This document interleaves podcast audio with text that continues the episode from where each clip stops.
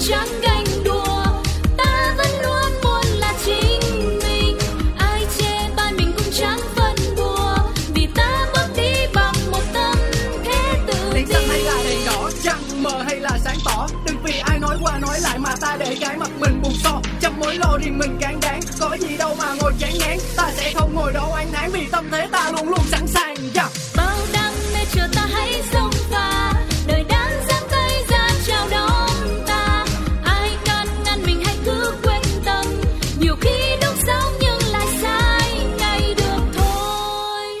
chủ đề hôm nay là gì? theo bà thì năm nay thì coi như năm nay là bà là đã 67 tuổi rồi. Thế thực ra là uh, tự chăm sóc mình thì bà cũng tự chăm sóc được rồi. Mà kể cả giúp đỡ con cháu chăm sóc các cháu thì bà cũng làm được rồi. Thế chỉ có điều đến bây giờ con cháu thì cũng lớn rồi phương trưởng rồi. Thì bà muốn tạo một cuộc sống nếu như mà theo ý bà thì thực ra cuộc sống ấy là đến cái tuổi này rồi thì lên là ở trại dưỡng lão viện dưỡng lão có chất lượng cao. Thì làm sao? Nó nó nó tạo ra được cái rất là thuận lợi và hợp lý cho cả thế hệ của bà và thế hệ của con và thế hệ của cháu. Vì thực ra cuộc sống bây giờ ấy, là nó mang tính gọi là chuyên môn hóa chứ không như ngày xưa là mình Ừ, không có điều kiện hoặc là không, xã hội không tạo ra được cái môi trường mà nó phù hợp cho từng lứa tuổi, từng giai đoạn. Thế cho nên là bây giờ mình phải biết rằng là vì làm sao xã hội ta, người ta phải tạo ra những cái môi trường như thế, làm sao người ta tạo phải ra những như thế vì làm sao nếu tạo ra được như thế nó có này, trại viện dưỡng lão mà chất lượng cao ấy, thì là họ mang tính chuyên môn hơn vì trong đấy cái cái cái cái người người ta người ta làm trong đấy là mang tính họ chuyên môn thì mình được chăm sóc một cách đầy đủ ra sao. Và ngược lại cái thứ hai về mặt gia đình ấy, mình cũng thương con thương cháu. Mình tạo điều kiện để cho con cháu được làm việc hết mình hết năng lực của mình và cũng được nghỉ ngơi theo để phục hồi sức lao động và cái thứ ba là con cháu phải được có thời gian để giao lưu. Để mình giao lưu làm sao con cháu mình nó phải theo kịp với lại xã hội theo kịp với thời đại, vì thời đại mỗi một ngày là một tiến lên. Chứ con cháu không thể mà vì vì mình, xong vì mình mà con cháu bị hạn chế về cái mặt tiến bộ của con cháu. Đấy là cái điều là là không lên mà bây giờ hiện nay xã hội người ta tiến bộ như thế, người ta làm viện dưỡng lão cao cấp chỉ vì cái mục đích là để cho toàn xã hội được phát triển theo đúng cái năng lực của mình và đúng cái ờ, cái nhu cầu của xã hội. Con cái thì là, nếu như có điều kiện là cho ông bà vào viện dưỡng lão chất lượng cao. Đấy là ông bà toàn nguyện nhất cả về mặt tình cảm cả về mặt trách nhiệm của mình của con cái của các cháu đối với xã hội và đối với bản thân. Thế thì theo bà thì nó là như thế. Bố mẹ về già, tận lực chăm sóc hay đầu tư một khoản tiền lớn cho viện dưỡng lão chất lượng. Chào các bạn, Pladio ùa vào đời lại mở ra với một chủ đề vô cùng đặc biệt. À, chắc các bạn cũng đã nghe phần chia sẻ của vị thính giả lớn tuổi mà chúng tôi vừa phỏng vấn. Lời nói giàu tình cảm của người phụ nữ đã ngoài 60 tuổi vẫn còn nghĩ rất nhiều cho con cháu của mình với việc quyết định là bà sẽ sống ở viện dưỡng lão vì những điều bà không phải vì những điều bà muốn, không phải vì một không gian hiện đại với sự chăm sóc tối ưu mà là thực sự muốn dành không gian tự do cho con cái. Thì khi các bạn nghe những điều này, các bạn nghĩ như thế nào? Hãy cùng viết xuống lời bình luận của mình ở phần comment nhé. Còn bây giờ thì Linh Si sẽ giới thiệu người bạn đồng dẫn ngày hôm nay. Chúng ta sẽ gặp lại Tuko. Xin chào Tuko. Tuko xin chào chị Linh Si cùng với tất cả quý vị khán thính giả đang uh, theo dõi đang lắng nghe chương trình. Uh, khi mà nghe được cái chủ đề này ấy, thì với bản thân Tuko thực sự là mình cũng mình cũng nghe mọi người nói rất là nhiều rồi. Nhưng mà với riêng bản thân mình câu chuyện của mình thì dường như mình tức là mình chưa để tâm đến ấy. Và mình chưa bao giờ nghĩ đến cái chuyện là mình sẽ uh, đưa ba mẹ của mình khi mà về già vào viện dưỡng lão. Nhưng mà bản thân mình cũng chưa có một cái kế hoạch cụ thể nào rằng là năm 10 năm nữa hay hai ba chục năm nữa khi mà về già thì mình sẽ sắp xếp cuộc sống của gia đình mình như thế nào. Mình sẽ sống chung với bố mẹ hay là bố mẹ sẽ sống riêng và mình cứ đi đi về về để thăm nom ông bà. Ừ. Vậy là cũng chưa hề nghĩ tới cái tương lai đó nhưng mà hôm nay ùa vào đời đã mở ra cho mình một cái bức tranh nữa rồi. Vậy thì bạn sẽ đứng về phía nào? Đồng tình với việc là đưa bố mẹ một cuộc sống ở viện dưỡng lão hay là sẽ trực tiếp ở bên cạnh để chăm sóc cho bố mẹ mình? Um, em nghĩ rằng là thực sự là bây giờ bởi vì là đang sống xa gia đình ấy. Và nếu như mà sau này để khi mà về già mà để bố mẹ cũng ở xa mình nữa thì bản thân mình sẽ cảm thấy là không nỡ. Vì mình muốn là lúc trẻ mình đã đi rất nhiều rồi khi mà bố mẹ về già thì mình sẽ có cơ hội để bù đắp để chăm sóc nhiều hơn. Ờ, đặc biệt là khi về già thì cái vấn đề sức khỏe nó rất là dễ xảy ra. Ờ, nên là mình muốn được ở gần để chăm sóc. Và trong trường hợp nếu như mà mình không chăm sóc được thì uh, điều kiện y tế bây giờ cũng tốt hơn nhiều rồi mình có thể là uh, cho ông bà ăn uống thôi còn những vấn đề khác thì mình còn cũng có thể là nhờ những cái đội ngũ y tế chuyên nghiệp đến để chăm sóc giúp mình những cái phần đấy thì nó cũng không phải là vấn đề gì cả ừ, tức ừ. là tôi cô muốn là người tận tay chăm sóc ông bà dạ, hơn đúng rồi là gửi đến một cơ sở nào đấy ừ. ờ. nhưng mà có bao giờ tôi cô nghĩ là trong cái khung cảnh sống đâu chỉ có một mình mình đâu ừ. ví dụ mình còn có gia đình của mình có những cái thế hệ tiếp nối của mình ừ. mà những người đó họ lại không có đủ tình thương với ông bà hay là sự hiểu của ông bà giống như mình ừ. và vô tình lại làm tổn thương và làm cho ông bà với những cái suy nghĩ ở thời điểm về cao tuổi đôi khi thì như trẻ con đôi khi thì lại ưu tư quá nhiều ảnh hưởng đến tâm lý thì sao nếu mà ông bà được ở trong viện dưỡng lão mà có bầu bạn ở xung quanh cùng lý lứa tuổi và hiểu được mình ừ. chẳng phải là tốt hơn sao? Dạ. nếu mà nói riêng về cái mong muốn của bản thân ấy thì em vẫn nghĩ rằng là nếu thực sự mình đã muốn về sống chung với bố mẹ thì mình phải biết sắp xếp chuyện đấy. Mình phải nghĩ chuyện đấy rồi. Và mình sẽ làm sao để có thể bàn bạc với những thành viên khác trong gia đình nữa. Và có những cái thỏa thuận hay là mình đảm bảo những cái không gian riêng tư của các thành viên. Và nếu như mà mình muốn ở gần ba mẹ thì mình sẽ không đặt cái gánh nặng đấy lên những thành viên khác.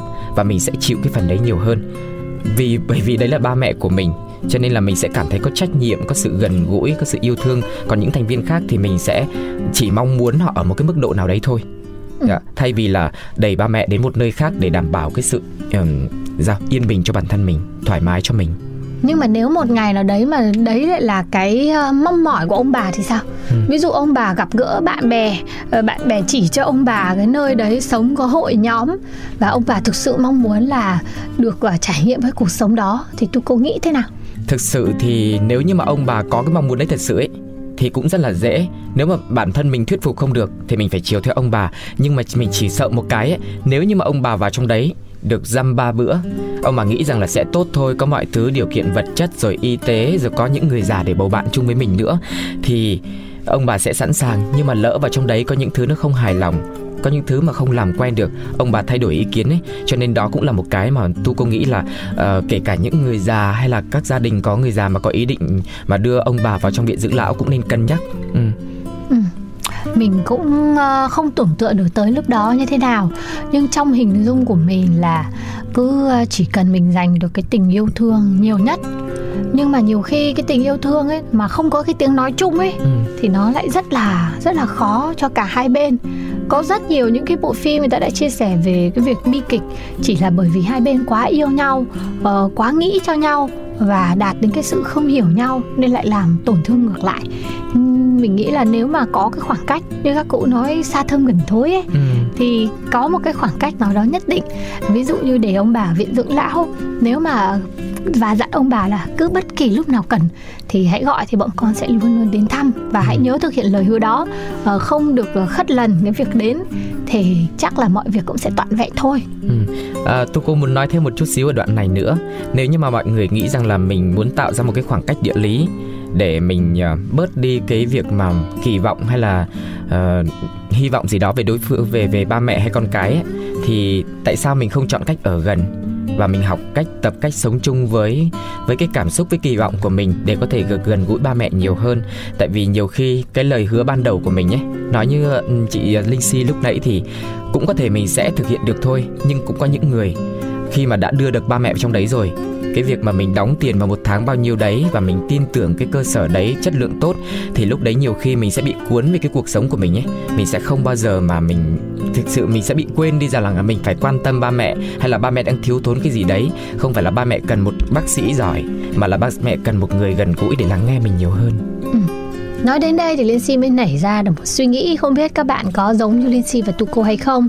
Rằng nếu mà một ngày nào đó mà mình mở lời, mình đưa ba mẹ tới một viện dưỡng lão thì cảm xúc của ba mẹ sẽ thế nào lúc đó cho dù là có không đồng ý thì cũng sẽ đồng tình thôi tại vì thực sự ba mẹ sẽ nghĩ là nếu mà mình đã muốn cái chuyện đấy thì hẳn là uh, bản thân mình đã muốn có một cái ai đó giang tay hỗ trợ và giúp đỡ trong cái việc chăm sóc ông bà rồi ừ. và ông bà sẽ không để phiền đến mình đâu yeah. Dạ. giống như vị thính giả lớn tuổi ngay khi Linh Si hỏi thì đã nói là có muốn đi viện dưỡng lão không thì bà bảo là có đi ừ.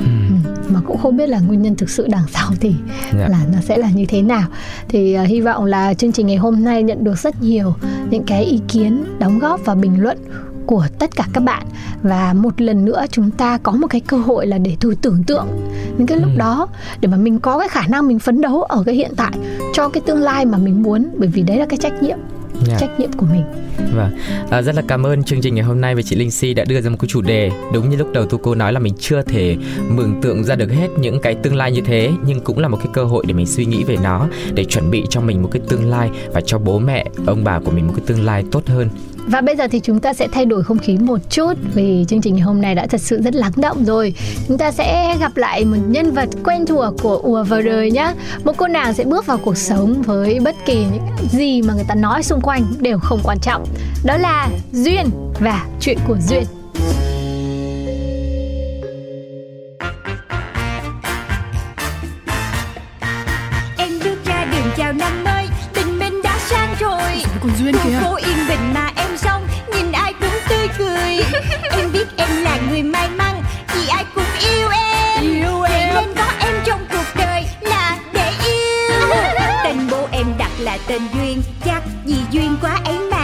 Duyên thì có. Con út trong nhà, bố của em rất yêu chiều. Bố chiều lắm. Do làm tổng giám đốc nhãn hàng phân phối bảy chỗ. Hàng giàu đấy. Em mới đôi mươi nhưng em rất giàu. Em biết em là người sâu sắc cũng tại em tính hay đùa. Đùa duyên lắm người ta cứ khen tì nói về em biết bao điều. Cho là em vô duyên với bảo em quá nông cạn. Tính em vô từ nên hỏng buồn đời. Em có đi làm hoặc đi chơi điều dân thì cho đời. Cho dấu thiên hà điều khen ghê thì em cũng không màng. Ừ, vui lên. Một khi đã yêu thương cuộc đời là phải duyên. Chuyện của duyên. Tiểu thư ơi Tới giờ tập tuất kinh rồi. Tiểu thư ơi Tiểu thư Thầy Philip đang đợi ở dưới nhà đấy. Quái lạ Hôm qua không karaoke Không nhậu nhẹt Không cỏ cây đá đủng gì. Sao mà im lặng như tờ đấy nhỉ? Không lẽ nào Tiểu thư lại chơi đồ lén? Chết thật Phải mau vào xem như thế nào mới được. Tiểu thư ơi Thế tôi vào đây nhá. Hey ya Tiểu thư Tiểu thư. Nhỏ tiếng lại nhỏ tiếng lại chị trinh. Ôi trời ơi Tiểu thư có làm sao không? Sao tôi gọi mãi mà không thấy động tĩnh gì đấy em là em đang tập trung quan sát coi cái sản phẩm bảy chuột của công ty mình liệu là có hiệu nghiệm không? Để còn sản xuất đại trà nè. Mà chị nói to quá chuột nó sợ nó chạy hết bây giờ. Dạ Ui Ý tiểu thư là cái bẫy có gắn thiết bị tạo mùi phô mai dụ chuột đấy hả? Chính nó một trong những sản phẩm sáng tạo tâm đắc nhất của em. Vậy mà không hiểu sao từ tối qua tới giờ em chưa có dụ được con mắm con muối nào. Chỉ có mỗi cái mùi phô mai là em đói bụng nguyên đêm luôn. Ôi giời Thưa.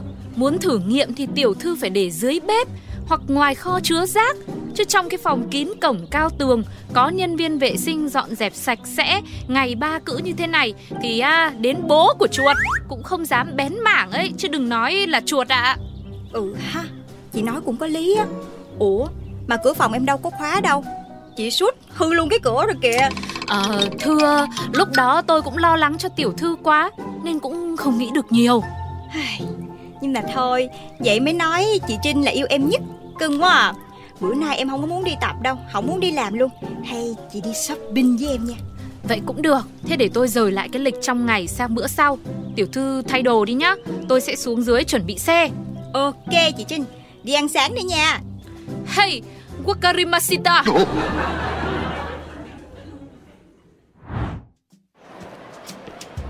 Tiểu thư, bình thường mỗi khi tiểu thư nổi hứng đi shopping ngoài lịch như vậy Chắc chắn là đang bận tâm điều gì đấy. Thế không biết lần này thì sao ạ? Đúng là chị Trinh hiểu em. Hôm qua em coi báo cáo tài chính tháng rồi của công ty SBC Không hiểu sao mà thấy doanh thu sụt giảm khủng khiếp luôn. Con số nó thấp ơi là thấp Em nhìn mà em hết hồn luôn á. Kể cũng lạ, các công ty thành viên trong tập đoàn Gia Quyến tháng nào cũng đặt cố định vài chục ngàn cái bẫy chuột theo yêu cầu của chủ tịch. Lẽ ra doanh thu phải ổn định chứ nhỉ? Bởi vậy em mới lo lắng lắm luôn. Thân á là tổng giám đốc. Em đâu thể nào mà không lo được. Nên hôm qua em mới nóng ruột với sản phẩm bẫy chuột mới nhất. Rồi mất ngủ luôn đó. Nếu mà không thành công Doanh số cứ giảm vậy. Lần này chắc ba em sẽ la em Trước mặt mấy anh chị mất thôi.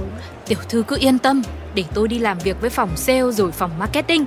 Coi xem là có tìm ra cái nguyên nhân gì không. Bây giờ tiểu thư cứ tập trung đi shopping đi. Tôi đi gọi mấy cuộc điện thoại nhé. Ok Tươi lên nào Ý tới cửa hàng thời trang rồi nè Vô mua mấy bộ đầm luôn Ờ anh ơi Tiệm mình có đầm nào đẹp không vậy Ờ, dạ đầm đẹp thì nhiều chị ạ, nhưng mà em sợ chị mặc không được ấy chứ. Ủa làm sao Hmm, Lại cái kiểu mà trong mặt khách bắt hình dong đây mà Ờ, Bữa nay em không có mặc đồ xinh đẹp lồng lộn Tại vì em đang có chuyện buồn Cho nên là nhìn hơi dân dã chút xíu thôi Mà em nghĩ là em đủ tiền Để mua nguyên cái shop của mình á Ê, ê, ý em không phải vậy. Hay là anh chê em xấu Không hợp với lại mấy cái đầm ở bên mình Dạ, ý em là hay là chị ờ, chị đợi mấy tháng nữa rồi quay lại bên em. Vụ gì vậy nè Ờm, Anh ơi Cửa hàng sáng đèn Nhân viên đứng cửa Đâu có xây dựng sửa chữa gì đâu Mà không bán luôn cho em cho rồi Mấy tháng nữa Hay là anh biết công ty em đang lỗ Rồi ý anh là chừng nào hết lỗ Hắn quay lại mua đồ phải không Ui, em đâu có quen biết chị đâu mà biết công ty chị thế nào. Trời ơi anh còn mỉa mai công ty em nhỏ bé không ai biết đến luôn kìa Dạ không phải, không phải chị ơi. Vậy rốt cuộc là đàm bên anh như thế nào mà không cho em mua Ôi dồi ôi tiểu thư, thế làm sao đấy mà lại khóc lóc nức nở đấy? Em tức quá nè Người ta biết công ty mình lỗ Nên ghét em Không cho em mua đồ đi chị Trinh Ừ ừ, để tôi xem nào. Ôi, nhưng mà tiểu thư ơi, Dạ cái này là cửa hàng đâm bầu của người ta mà. Ủa Vậy hả Dạ, đầm bầu mà còn chuyên về size ngoại cỡ nữa chị ạ. Nên em mới tính nói khi nào mà bụng chị lớn hơn một tí thì mình quay lại. Tụi em đo rồi tư vấn đầm cho chị chính xác hơn ý mà. Dạ Em chưa có bầu Anh Thôi em bye bye anh nha Em đi Chúc anh một ngày mới tốt lành ừ.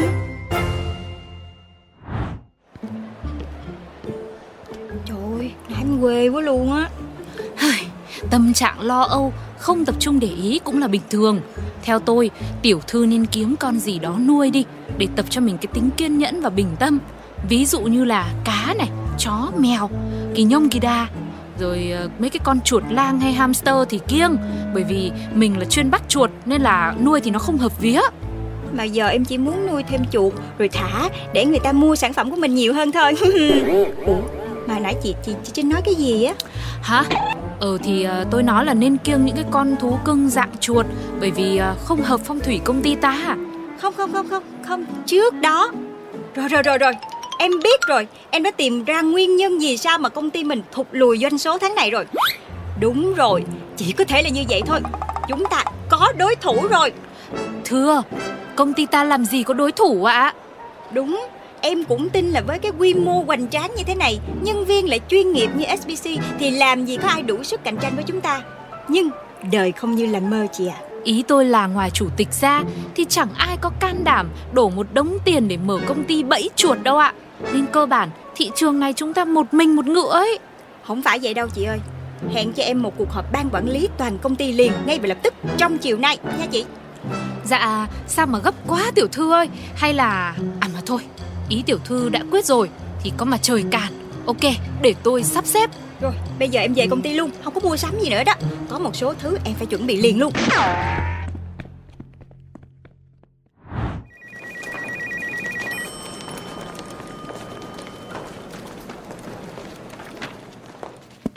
Cảm ơn mọi người đã có mặt rất nhanh chóng ngày hôm nay. Như chúng ta đã biết thì doanh thu tháng rồi của công ty SBC ta thấp hơn rất nhiều so với các tháng trước. Điều này là chưa từng có tiền lệ trước đây. Vì vậy, tôi muốn họp tất cả các team lại để phổ biến nguyên nhân và tìm cách khắc phục. Đầu tiên thì mọi người hãy xem lại tài liệu mà tôi đã chuẩn bị trước mặt mọi người nha.